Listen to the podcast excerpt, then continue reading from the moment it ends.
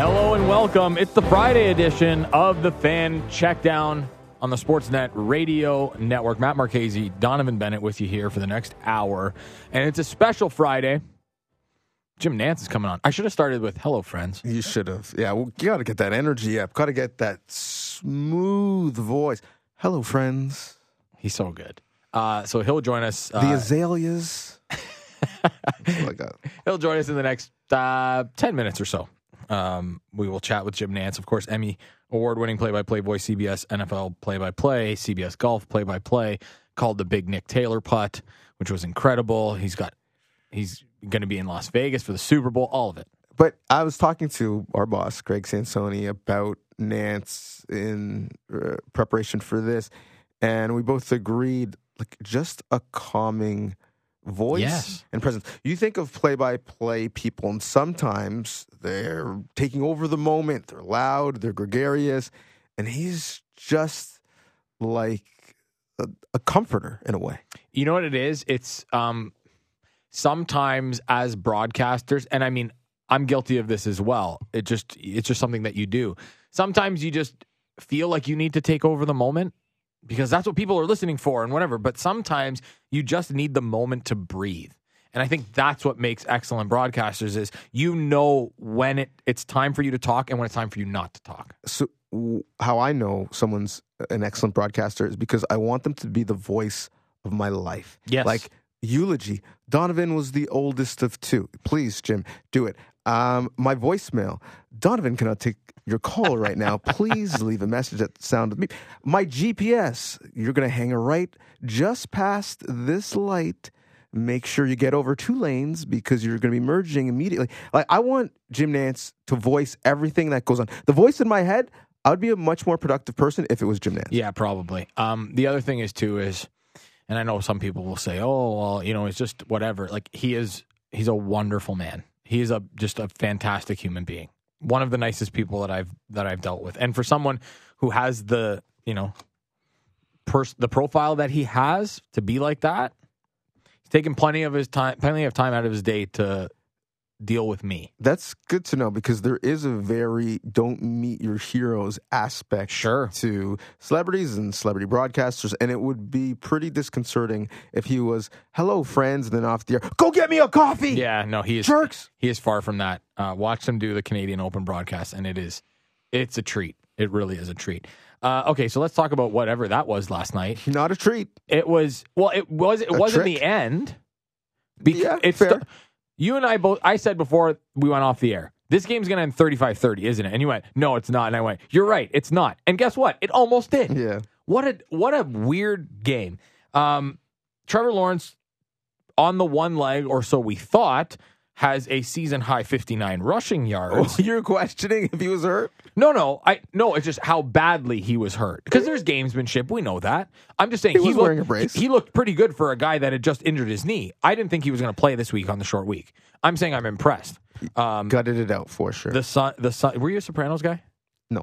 Okay, so that jo- this joke will be lost on you, so I'm not going to say it. That's fine. It won't be lost on most of our. No, it's okay. I've, I've already used it. You weren't here the day I used it, so I figured ah, I'm not gonna not gonna do that to you.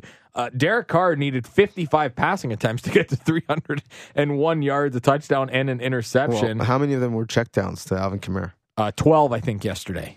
Actually, 12 was how many catches Kamara had. Uh, I don't know how many targets he had, but I think it was like 14 or 15. It's re- Alvin Kamara, I believe, has like eight more receptions than the next closest running back, and Alvin Kamara missed the first three games of the year. Games of the year. Like, I'm not even joking. It's ridiculous. Get him in a PPR league, please. okay, can we let's let's talk about this. Derek Carr yesterday has another like semi blow up on Pete Carmichael, the offensive coordinator. Then he throws a bleep fit. I don't know if it was with Rashid Shaheed or Chris Olave. I think it was Olave because somebody messaged me and said Chris Olave hasn't been finishing routes all year. Signed, sad Saints fan. Derek Carr threw that ball ten yards out of bounds, 10. maybe fifteen. generous. How many times did you watch that video? Five hundred times more. Could have got an intentional grounding call. yeah, in the other parking lot. I'm act. Somebody, a, a Saints fan, actually had messaged me, a buddy of mine, and he said, "Like, who does Derek Carr think he is? I was like, he's he thinks he's Aaron Rodgers, but he's not. If there was a picture in the dictionary, so if we had a Pictionary, I know it's a game and not a book. I get it. If there was a picture in the dictionary under the word average, it would be Derek Carr. He is as average as it gets in every aspect of being a quarterback in the NFL at this point, and he's yelling at guys on the sidelines, and he's yelling at the offensive coordinator. I have a problem with that. The issue with Derek Carr is that his mediocrity is not obvious. We put on the tape and we watch Mac Jones or even Daniel Jones, and there are things that physically they can't do or don't do consistently.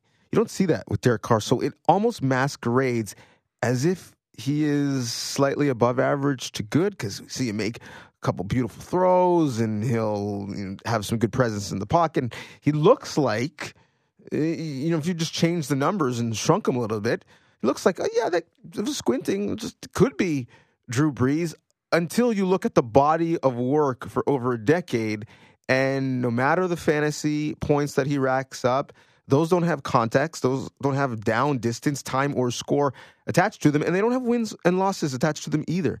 And he does not win consistently for someone who has kept a starting job And, consistently. and paid handsomely for it, especially now.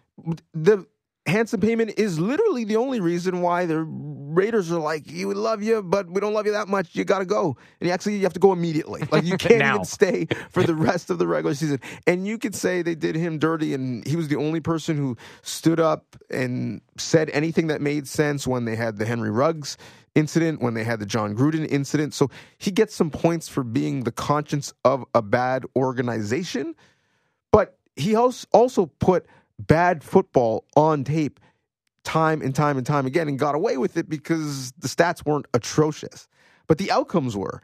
And so you don't have the capital in the league and specifically in that building that you just got to to be reaming everybody out already. It would be one thing if Aaron Rodgers was doing that with the New York Jets because he has, Has won. MVPs, He's a bona fide winner. He came from a winning organization. He's trying to help them get to that place. You can argue the Saints have been better over the course of Derek Carr's career than the Raiders have. So why would anybody in that locker room look to him for leadership? Man, I heard calls for J for Jameis Winston last night at points. I heard calls for Taysom Hill. Like they need they couldn't punch it in three times with Alvin Kamara. It's like, oh right, we had this guy here all the time. Tim, the great value Tim Tebow. Well, it's funny because last week we had a meme of Jameis Winston uh, giving some words to Alvin Kamara, and he looked like he wanted to be anywhere else. And he looked like he was not listening to anything that Jameis had to say. It looked like when I was talking to my children when it was time to get ready and go to school. How do you end up having two of arguably the most annoying quarterbacks in the same QB room at one time. With the defense, by the way, I think is certainly a playoff defense, could arguably be a championship defense that is not being helped out by their offense. Now, at least not for three quarters, because three quarters, Derek Carr was a check down Charlie. Then all of a sudden, when the game is in doubt, they start to push the ball down the field, and all of a sudden the offense starts moving. Yeah, and and one of those was a pick six. Let's not forget that too. Yes. So it wasn't even the defense that you know ended up giving up points at the end of the day that mattered. That's right. But here's the maddening thing in the NFL, you can't win games multiple times. You have to win them once. And whether it was the pick six that gave the Jaguars points and momentum, or based off of everything I just said, our conversation today is entirely different. If I don't know, Foster Moreau just catches the football in the end zone. With yeah, the game on the line. I, I felt for him because there, there's a lot of things there. Like this is a guy that just dealt with cancer and all that. Like that would have been a big moment for him. I mean, every oh. football player. I, I mean, I don't feel bad for every football player when they miss a play because that's what you get paid for. But I felt bad for Foster Moreau in that instance. I think his teammates felt bad for him as well because they literally had to peel him off the bench and off the sideline Yeah. when he really was inconsolable after the game. Okay, let's quickly talk about the Jags. Um, we're just awaiting uh, uh, our call in from from Mr. Jim Nantz. Trevor Lawrence, we talked about, looked decent yesterday. Um, they ran the ball a, a good chunk. Travis Etienne was fantastic. At what point do we need to start talking about the Jag? Like that's a road win on a short week with a, bu- a banged up quarterback. Did a pretty good job yesterday. At what point do we need to look at the Jags and go, not only are they the class of the AFC South, but maybe they are a sneaky Super Bowl contender? Or are we there yet? I don't know Super Bowl because it's still October and the Jaguars are so Jekyll and Hyde. But The defense has been better. I was going to say the the defense, if anything, hasn't. And find me a team in the AFC that doesn't have warts. they all do. They all do. Yeah. They all have something. So because the Jaguars came on late last year and we still don't know and they got off to a bit of a slow start, I think we were late to really adopt them as a serious contender. But they're a pretty balanced team and, and they as we heard yesterday when previewing the game, and I think still proven to be the case, they haven't even scratched the surface of what they can get out of that receiving corps, specifically Calvin Ridley. Kirk is starting to come on now, so yeah, I, I think they're. I'm not going to say Super Bowl contender, but someone who can win a couple games in the playoffs certainly. Uh, our guest Oh, is now on the line. well, let me be quiet. Here he is. Joining us on the line now, you know him as the legendary Jim Nantz, oh, Emmy award winning play by play voice, CBS NFL play by play, and CBS Golf play by play. You all know him as that. I know him as the guy that put up with my dad and I for multiple hours at the Canadian Open up in the tower. Jim, how are you today? Hello, friend. I'm doing just great. That's a warm memory, actually, for me.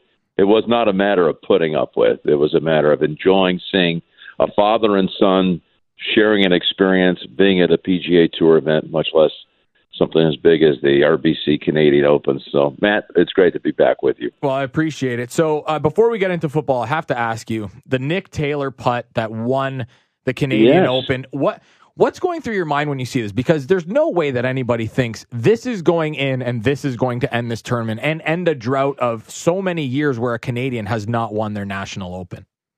It was storybook. I think it's my favorite golf memory, not only of 2023, but of the last several years. I, I think we all were just caught off guard by that. You don't expect a 72 foot putt to drop, appar- and at the same time with uh, all that's at stake there, all the history and all the the years and years, 69 years total since the last Canadian had won. So it was a thrill to be perched above the 18th green and watch all of that. It's so funny. Here we are months later, and I still hear about this all the time randomly. I was at a golf course the other day, and someone came over and said they were visiting from Toronto, and uh, I'm in Tennessee at this point, and and they said that meant so much to them that moment, and they thanked me, which has been it's been so nice and gratifying. I mean, I feel very odd and people thank me, but in that call when it happened, you know, I had nothing pre-planned, no idea he was going to hold the putt. But the first thing that left my lips was something along the lines of glorious and free, and it just it just struck me um, that that that would seem to be the right way to describe that amazing moment. Um, and you know, glorious and free was playing in my head because I believe it's the 14th hole, uh, par three. They were serenading the the gallery was every Canadian that came through by singing the anthem, and I love your anthem. I just love the Canadian national anthem. So um, yeah, it just came to me, and that that little uh, clip of that narrative will be there forever when that video is played back. You know, many years down the line, um, and I'm honored to be able to have a, a just a little voice undercurrent to such an epic moment. Well, you are the voice of various epic moments, and I wonder when people come up to you how that relationship is different based off of exactly where they know you from, whether it's the voice of CBS's football coverage and many Super Bowls, or for us Canadians, obviously, that putt in that tournament. For many, it'll be the Masters, and for many, it'll be the voice of March Madness. When people come up to you, you can kind of tell that they're eyeing you and they tell you exactly what moment is in their heart that you've said. How's it changed based off of their sporting experience? That's a good question. I got to tell you that I I'm grateful when people come over and want to share a memory like that with me. And the first thing I want is to make people feel at ease. I don't want them to think they're talking to somebody that uh, is going to treat them like um, like as if I think I'm some sort of crazy celebrity or something. I hate the word celebrity. I just want people to know that I'm normal, just like everybody else. And um, um, you know, I, I can sometimes see a little anxiousness when people do approach and they want to take a picture or whatever. I'm honored. I'm really honored that people will associate me with some of these moments that are that are indelible images and memories in their heads. Um, it's a wide variety of things too that that have I have found that are meaningful to people. I would say the Masters seems to be the one that resonates the most, uh, and it could be any assortment of uh, things that happened through the years at Augusta, whether it was you know Tiger's win for the ages or his return to glory in 2019, or it could be a completely different year. It could be a memory people have of me interviewing Arnold Palmer in his last ever interview, which was conducted in Butler Cabin, or it could be a Saints fan, like I was at a at a neighborhood party last night. And there was a family just moved here from New Orleans, and they were recalling the 2009 Saints team that won the Super Bowl, and I got to call that. Um, so it's all you could tell it it it it has in many cases it's been years and years in people's minds or heads they can see and they can hear that that that that piece of history and to be associated with it like i said i'm i'm i'm grateful uh, i'm grateful to have been there in the first place then i'm really grateful that people will uh, attach me to those moments that that are special to them Jim Nantz, uh, CBS NFL play-by-play. You know him for so many other things, as we as we just spoke about. Uh, joining Matt Marchese and Donnovan Bennett here on the Fan Checkdown. So you're going to call your seventh Super Bowl this year. How much are you looking forward to seeing your face on the big sphere in Las Vegas this year, along with Tony Romo? no, no, no, not at all. No, not at all. But I was just there this weekend. It's funny you'd ask about it. We did the Patriots and Raiders game. Mm-hmm on Sunday, and it was it was not the biggest audience split of the weekend on CBS. We had a regional week. This week we have the national the national doubleheader game, the late Sunday afternoon game, uh, the Chargers at the Chiefs. But we we did the game last week, even though it had a small uh, uh, audience, smaller audience, because it was a dress rehearsal for our game on February 11th. Our crew had never done a game at Allegiant Stadium in oh, Las wow. Vegas. So we were seeing it for the first time, and all the bells and whistles, well, most of them were brought in for the occasion. So it was there was a lot of equipment that was in there that were being tested and tried out. Got me very excited. I mean, to do a Super Bowl is it's an incredible experience. To do one now in Las Vegas in what is without signing like it's a bunch of hyperbole, it's the truth the biggest event in the history of Las Vegas. Uh, you know, they've had so many massively important things that have happened there, whether it be heavyweight championship bouts or coming up, they've got uh, Formula One in November. But the Super Bowl is the Super Bowl. It is the standalone event. Uh, man, I'm excited about that. The Sphere, uh, our crew saw it uh, in person. Uh, there was a U2 concert going on while we were there, so they set the close with Bono. I did not go. Not that I wouldn't have wanted to go, but I had my my two youngest children with me on the trip, and given the time change and everything, it was going to be too late at night. And as much as I love Bono and I love U2, I would rather put my kids to bed and tell them a nighttime story than watch any concert from any artist. Imagine Jim Nantz reading you a bedtime story. Llama Llama Red read. Pajama. Like I, it would be amazing. Uh, so you mentioned I don't, I don't read. I I make them up as I go along. Of course, they're you're just putting all his fathers to shame. Up. Jim. They're, they're imagined. We've got a lot to live up to. That, this is a big part of my life that I absolutely relish, and I think about what am I going to do tonight during the day, and I try to keep it current and I, I have something that has something to do with uh, an event that's going on that week or that day in my kids' lives. And uh, after prayers, it's it's time for a nighttime story. Now I get to tell it twice. I always put my son to bed first, and then I segue over to to my daughter's room. And Daddy, can you tell me a nighttime story? I'm going to miss that so much when they stop saying that. But yeah, I make up characters, I make up stories, and it always begins with once upon a time, and it always ends with and whoever that subject is lived happily ever after the end. And by that time, my kids are barely hanging on to stay awake.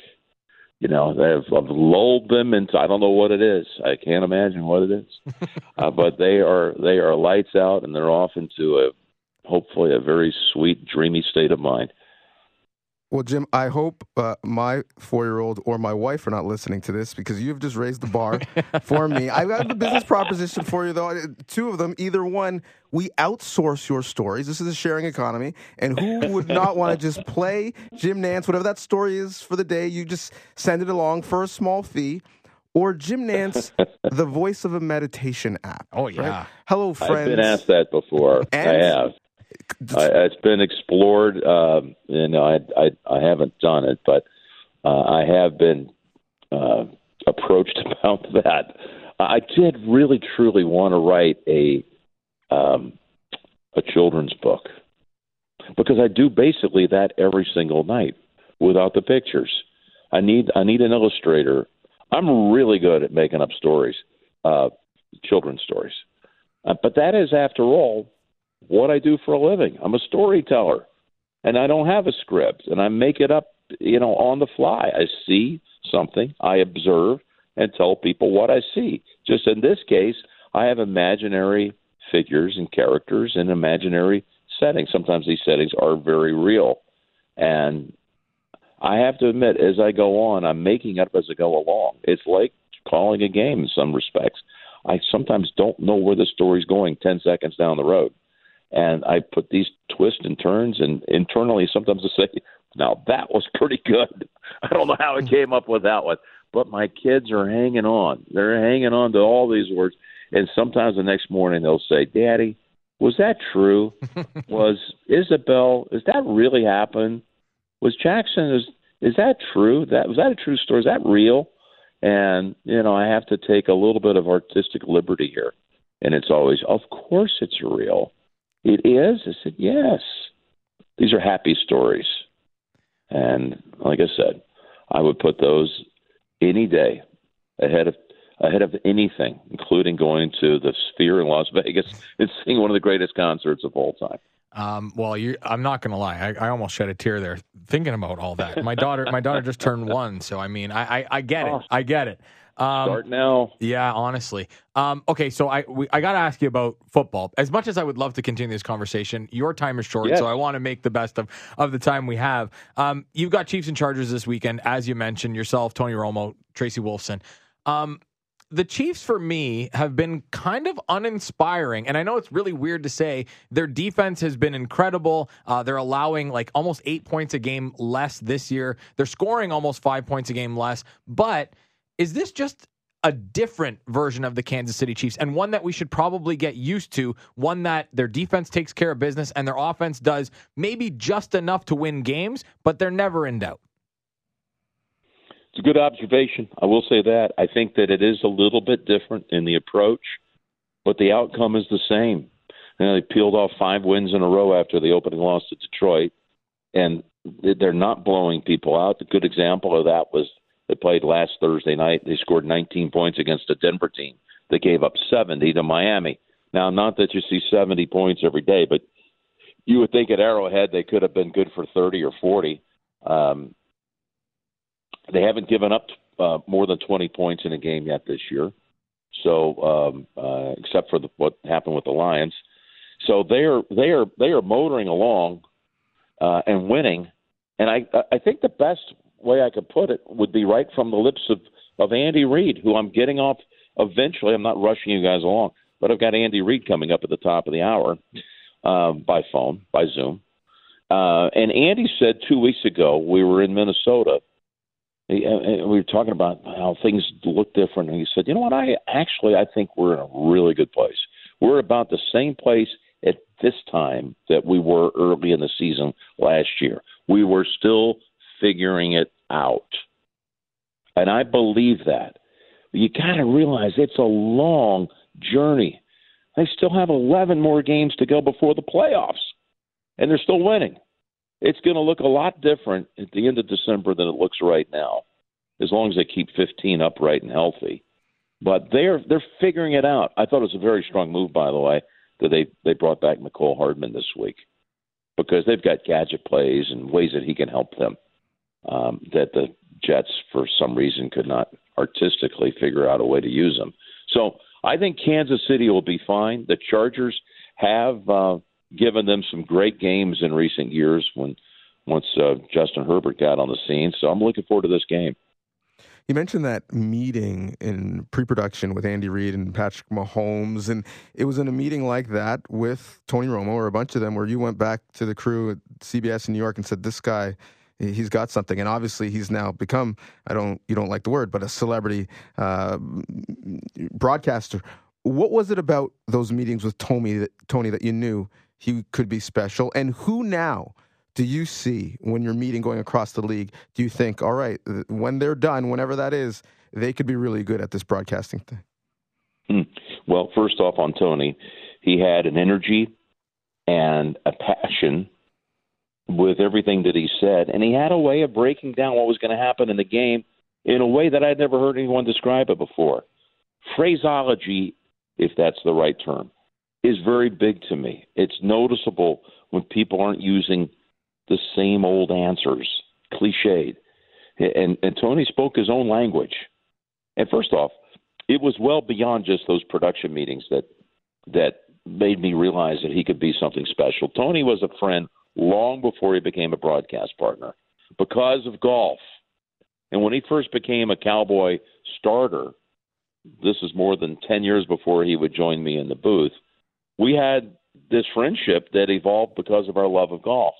I would come through Dallas for the Byron Nelson tournament or the Colonial tournament. I would invite Tony to come sit in the booth, not to be on the air, just to sit off to the side and and watch us do our thing and put a spare headset on and listen to the broadcast and watch the golf from the greatest view um, on site, you know, right behind the 18th green. So I just knew from having many experiences with him, dinners, etc., through the years, that Tony just was a fun guy to be around. And if you could bottle that up and put it on the air, my gosh, you have something special. So uh, I love working with him. I loved working with Phil Simms. I had a great 13 year run with Phil. Um, Tony has been he's been just a delight to work with. Now, who's next? Good question. Uh, you know, you kind of have to think about this in terms of okay, who's out there. I'm not saying that they're going to be available, but I've often thought Mike Tomlin would be exceptional at this if he ever wanted to leave the the sideline and go into the booth. His production meetings are extraordinary. Again, the way that he can frame it, tell a story, his way of his his his way of description, it's different. It's really good. It's high level, uh, and uh, I think Mike would be very good at that if uh, if that's what he wanted to do. I, I mean, I got to ask this question. I know, you, I know you got to run, so I'm going to ask it very quickly um, because I've, I'm starting to warm up to this guy, and I never thought that I would. Partially because I'm a Bills fan, and partially because I was a little bit leery. Has Mike McDaniel become one of the m- most interesting men in football? Gosh, is he ever? I mean, he again. Uh, we know his background, where he went to college, the, you know, the education that he had. It shows, and yeah, he's we we had him for the game up at Buffalo just a couple of weeks ago, which the Bills won. They won in a blowout. But what Mike's doing right now, this this innovative stuff, with all of that speed, you often find that when a team comes through with a different approach, it takes it takes a good year for the rest of the league to adapt and adjust. And I'm not making any predictions because I picked Buffalo and Dallas before the season started. And I still think it's possible, more so on the Buffalo side than the Dallas side, but I think it's possible for both of them to be in Las Vegas. We'll see. But when someone comes around with approach like this, like Miami, what it's doing right now, the play calls, again, the the way they he's drawn up plays with what he has and the way they've built this team with speed. I am not sure that Miami's not going to be in that game in Las Vegas. It, I, it's not a reach at all. Uh, there's something special going on there for sure.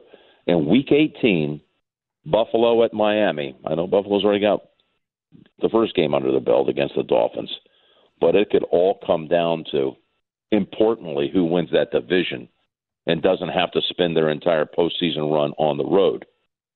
Because only one team, only one of those two teams is guaranteed of getting at least one playoff game at home, and maybe more depending on what the loss total is. That that to me is shaping up as a giant game. Uh, I'm looking forward to the Bills being in the Super Bowl. I can tell you that much. Uh, I don't know if it's going to happen, but I sure hope so. Uh, listen, Jim, you've been so gracious with your time. I greatly appreciate it. Um, all the best to you. Have a great call this this Sunday, and uh, hopefully we can get you back on before the Super Bowl, before number seven that you're calling. That would be great. Well, that's awful kind of you guys, and thank you, Donnovan, Matt, my friend, both of you.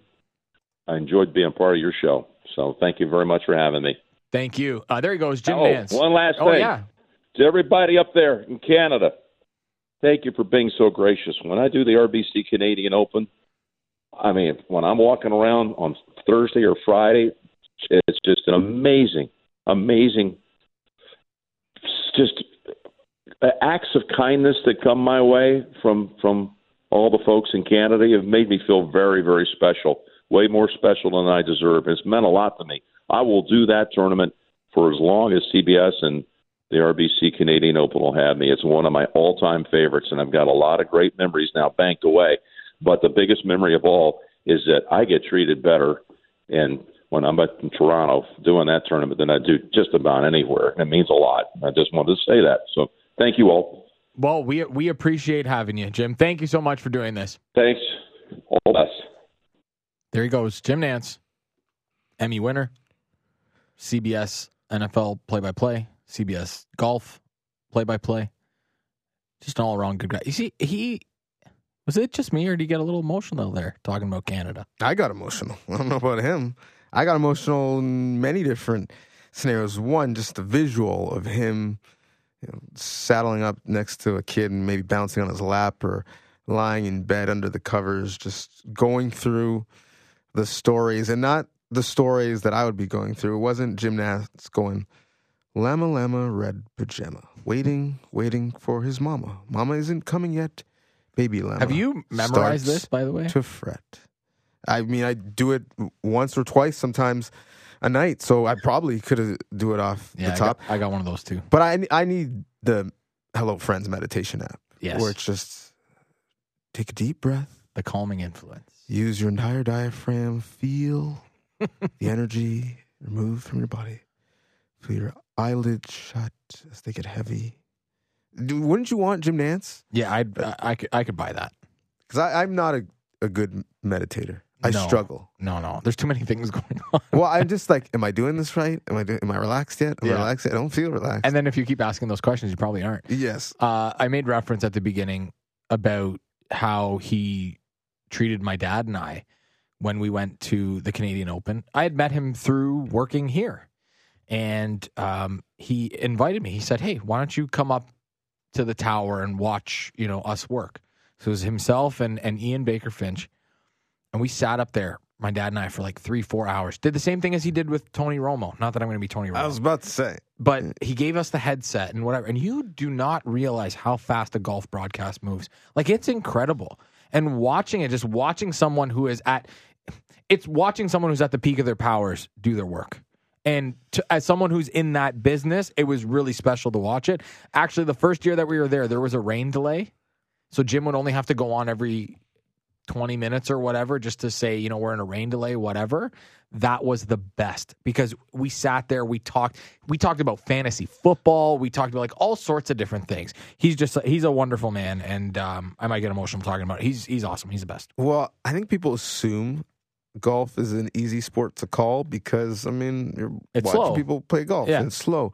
But we're going to go over to 16. We're going to 18. His approach. This is he, this is the wood that he's playing. Now we're going over here. You missed this shot, so we're going to make sure we can give you that. This is how this person's been playing. His short game has really struggled, so this will be interesting. See if he can get up and down. And two, you need to be a maestro of everything that's going on. But the nature of golf, hearing the birds chirp, you got to be, you know, Let serene. it breathe. Yeah. Let it breathe.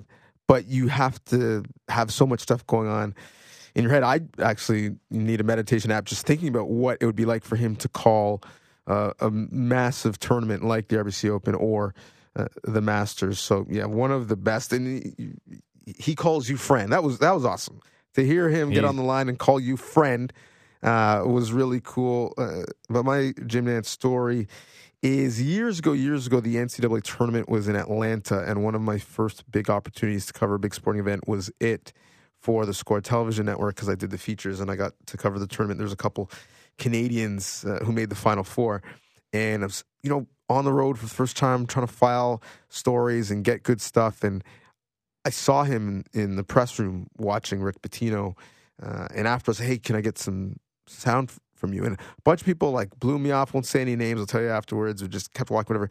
He was great and gracious, and it was such a big deal that I filed with sound from Jim Nantz, which helped me and made me feel great. But the fact that he, he took his time, he told me about the fact that after the tournament, he's jumping in the car, going straight to Augusta for the Masters, lets you know that this is someone who really takes the craft serious, but also helps other young journalists as well. He is uh, he is a treat, and uh, we thank him very much for his time. We got to hit a break, but when we come back, we got some games to preview, and the first one on the docket: Lions at Ravens, a battle, a shocking battle between two really good defenses in their own right. Matt Marchese, Donnovan Bennett. This is the Fan Checkdown on the Sportsnet Radio Network. The most opinionated Maple Leaf show out there. Real Kyper and Bourne. Be sure to subscribe and download the show on Apple, Spotify, or wherever you get your podcasts.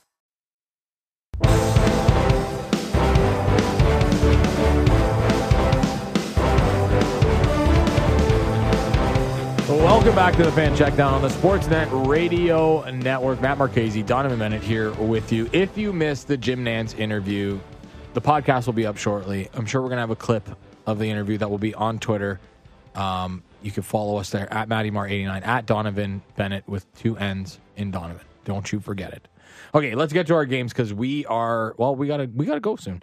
Um, Lions at the Ravens. Ravens three point favorites at home. The total is 43.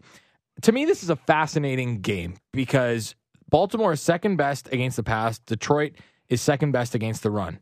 Detroit, very good in the passing game, fourth in passing yards per game. Baltimore, fifth in rushing yards per game. This is a real strength versus strength matchup. Here's my only caveat the Lions have been way more impressive than the Ravens have this year. They have, and it's one of the few games that I'm really excited about this week. There's the mm. primetime games. You know, this one is really the only one in the early slate that I'm really excited about. And I think I'm excited about it because I think to your point, it is a bit of a litmus test in terms of I think these teams are good. I'm trying to convince myself that I'm in on the Lions. I'm trying to affirm the fact that I believe I should be in on the Ravens, even though they have given away some games. So now to see some strength on strength competition is great. And two teams that quarterbacks are very different, head coaches are very different, but there are similarities in the fact that their identity is defense. They want to run the ball and establish it early. They just get to it in vastly different ways. Yeah, it's true. Uh, both teams coming off pretty big wins. I mean, we can say what we want about the Titans. They stink. Sorry, Austin. Um, but the Ravens really manhandled them, even though I didn't think the Ravens played all that well in that game. Like lots of missed opportunities in the red zone. Terrible in the red zone. Yeah, and and that is you know kind of. I mean, it's maybe not surprising considering their you know the lack of talent. I guess you want to say at the running back position, which would help. Um, but you know they also don't throw the ball very well in the red zone either. Detroit, the road victory against the Bucs, who are a very good defensive team, and they just shut them down. Uh, so this is going to be a good one. Well, and you talk about those red zone struggles. The player for me that should be making a difference in the red zone is Odell Beckham Jr. Those fade balls that he made famous, we're not seeing them in the same way against a team that's going to give you man coverage. Mm-hmm. This is why they went and got Odell Beckham Jr. We'll see if he shows up. Yeah, we'll see if he does show up. That's a, a very good. He has well, he's only shown up in uh, glimpses this Yes, year. He's yeah. certainly not lived up to the salary. Um, we're kind of tight on time. Let's get to the, some of these big ones first. Uh, let's go Chargers at Chiefs. We talked a little bit about this with Jim Nantz about how I think that the Chiefs are unimpressive, and he didn't totally disagree with me, which I'll take to the bank. Uh, Kansas City. Here's the stat though: they're allowing five less. They're scoring almost five less points per game, but they're allowing eight less points per game. Like that is a significant drop off. Only the San Francisco Giants have allowed less points per game uh, at 14.1. I believe the Chiefs are at 14.7 per game. Um, this is a very interesting game because the Chiefs do struggle a little bit with the Chargers when Justin Herbert has been at the helm. The total for this one is 48. Chiefs five and a half point favorites. I don't know what to make of this game because usually I would think shootout, but the offense for Kansas City hasn't been great, but their defense has been so good. I kind of lean towards this might be a little bit of a slugfest where points are going to be at a premium. I think it's Kansas City easily. You talked about that defense. They're playing really well in their five game win streak. They're first in points against, 13.4, second in QBR, 29.1, third in yards per game, 267. They've held their opponents to 20 or fewer in all five wins. If you get off the bus and say, Patrick Mahomes, just get me 21 points, just get me three touchdowns, more often than not, he's going to be able to do it. We talk about Mahomes as if he's having, you know, a terrible season, which relative to him, he is. He's fifth in QBR in 73. He's not that bad. He's not just running away with it like he is in most years. And you talked about it. The Chargers, for me, are coming off a bad loss mm-hmm. a- against now a really good opponent. And they were coming off that bad loss coming off of a bye. So I think this is one that the Chargers should be desperate for because it doesn't get easier. And the Chiefs' 11 straight wins versus the AFC West. I think it gets to 12. Uh, Bears, Jets, Lions, Packers, and Ravens the next five games for the Chargers. Like that's not an easy schedule, as you mentioned. Like the Bears, okay, but the Jets have been a tough out, Yep. especially for you know, as Robert Saleh says, the elite quarterbacks that they've faced. Yep. Uh, the Lions are good, as we know. The Packers, we'll see what they are coming out of the bye, and the Ravens are still a good team. Yep. No this will be this will be very interesting. Uh, the Chiefs, their next five. This is where it gets fun for them. This this is where we're going to see how good this defense is. They get the Broncos, whatever. Then it's Dolphins, Eagles, Raiders, Packers. Wow. So it gets a little bit tougher in terms of offenses that can actually put up some points. Although we will see who's quarterbacking the Raiders when they get there. Yeah, I was going to say, we'll see who's still on the Raiders after the trade deadline. That's also a very good point. By the way, we didn't really talk about the Davante Adams stuff. We can quickly kind of chat about it. He's unhappy with his role. And the point is, is like he came from Green Bay where he would get 10 to 12 targets a game. And that's why you brought in Davante Adams. Like, what am I missing here? He's right. He wants to win, and how you win is getting Davante Adams the ball. He's like Boobie Miles. But they brought in a quarterback who can't get the ball to him in spaces where he wants it, which is deep down the field. They had that quarterback, which was his friend from college, and Derek Carr. Carr, you can have Jimmy Garoppolo, and he could fit your offense. But what's the point of having Davante Adams if you can't get him the ball? I found it interesting. He said, "Listen, uh, we won, big deal. I need to be dominant and elite." Like, no, winning is the first part. To his point, him being dominant helps them win. 100%. But the, the messaging was a little clunky. Yeah, I, I get what he was trying to say. Uh, in the words of Boobie Miles, as it pertains to Davante Adams, if you want to win, put Boobie in. And this is how that pertains to the Vegas Raiders. Uh, let's get to Dolphins Eagles because the other ones we may try and squeeze in, but this one's an important one. Um, we talked about, I or at least I've talked about Tua being the front runner for the MVP. You fought back on that, and that's fine. Here's what I will give you. Tua Tagovailoa leads the league in passing yards, yards per attempt, passer rating, passing plays of 40 plus yards, uh, and he's tied for first in passing TDs, second in completion percentage, tied for second in passing plays of 20 plus yards.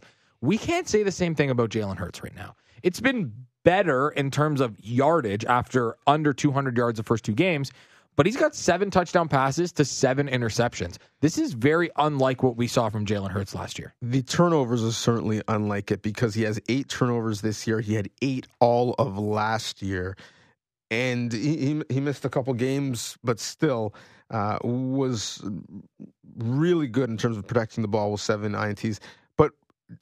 Turnovers aside, the numbers other than that look pretty good. Her, fifth in total QBR, fifth in yards per attempt, third in 50 yard completions. He just needs to take better care of the ball. I l- love this matchup of two former Alabama teammates that were really close, and now they're both guys who are in the MVP conversation. Yeah, it's it's going to be a good one. Um, the Eagles are favored by two and a half here. 51 and a half is the total. I think the total is low.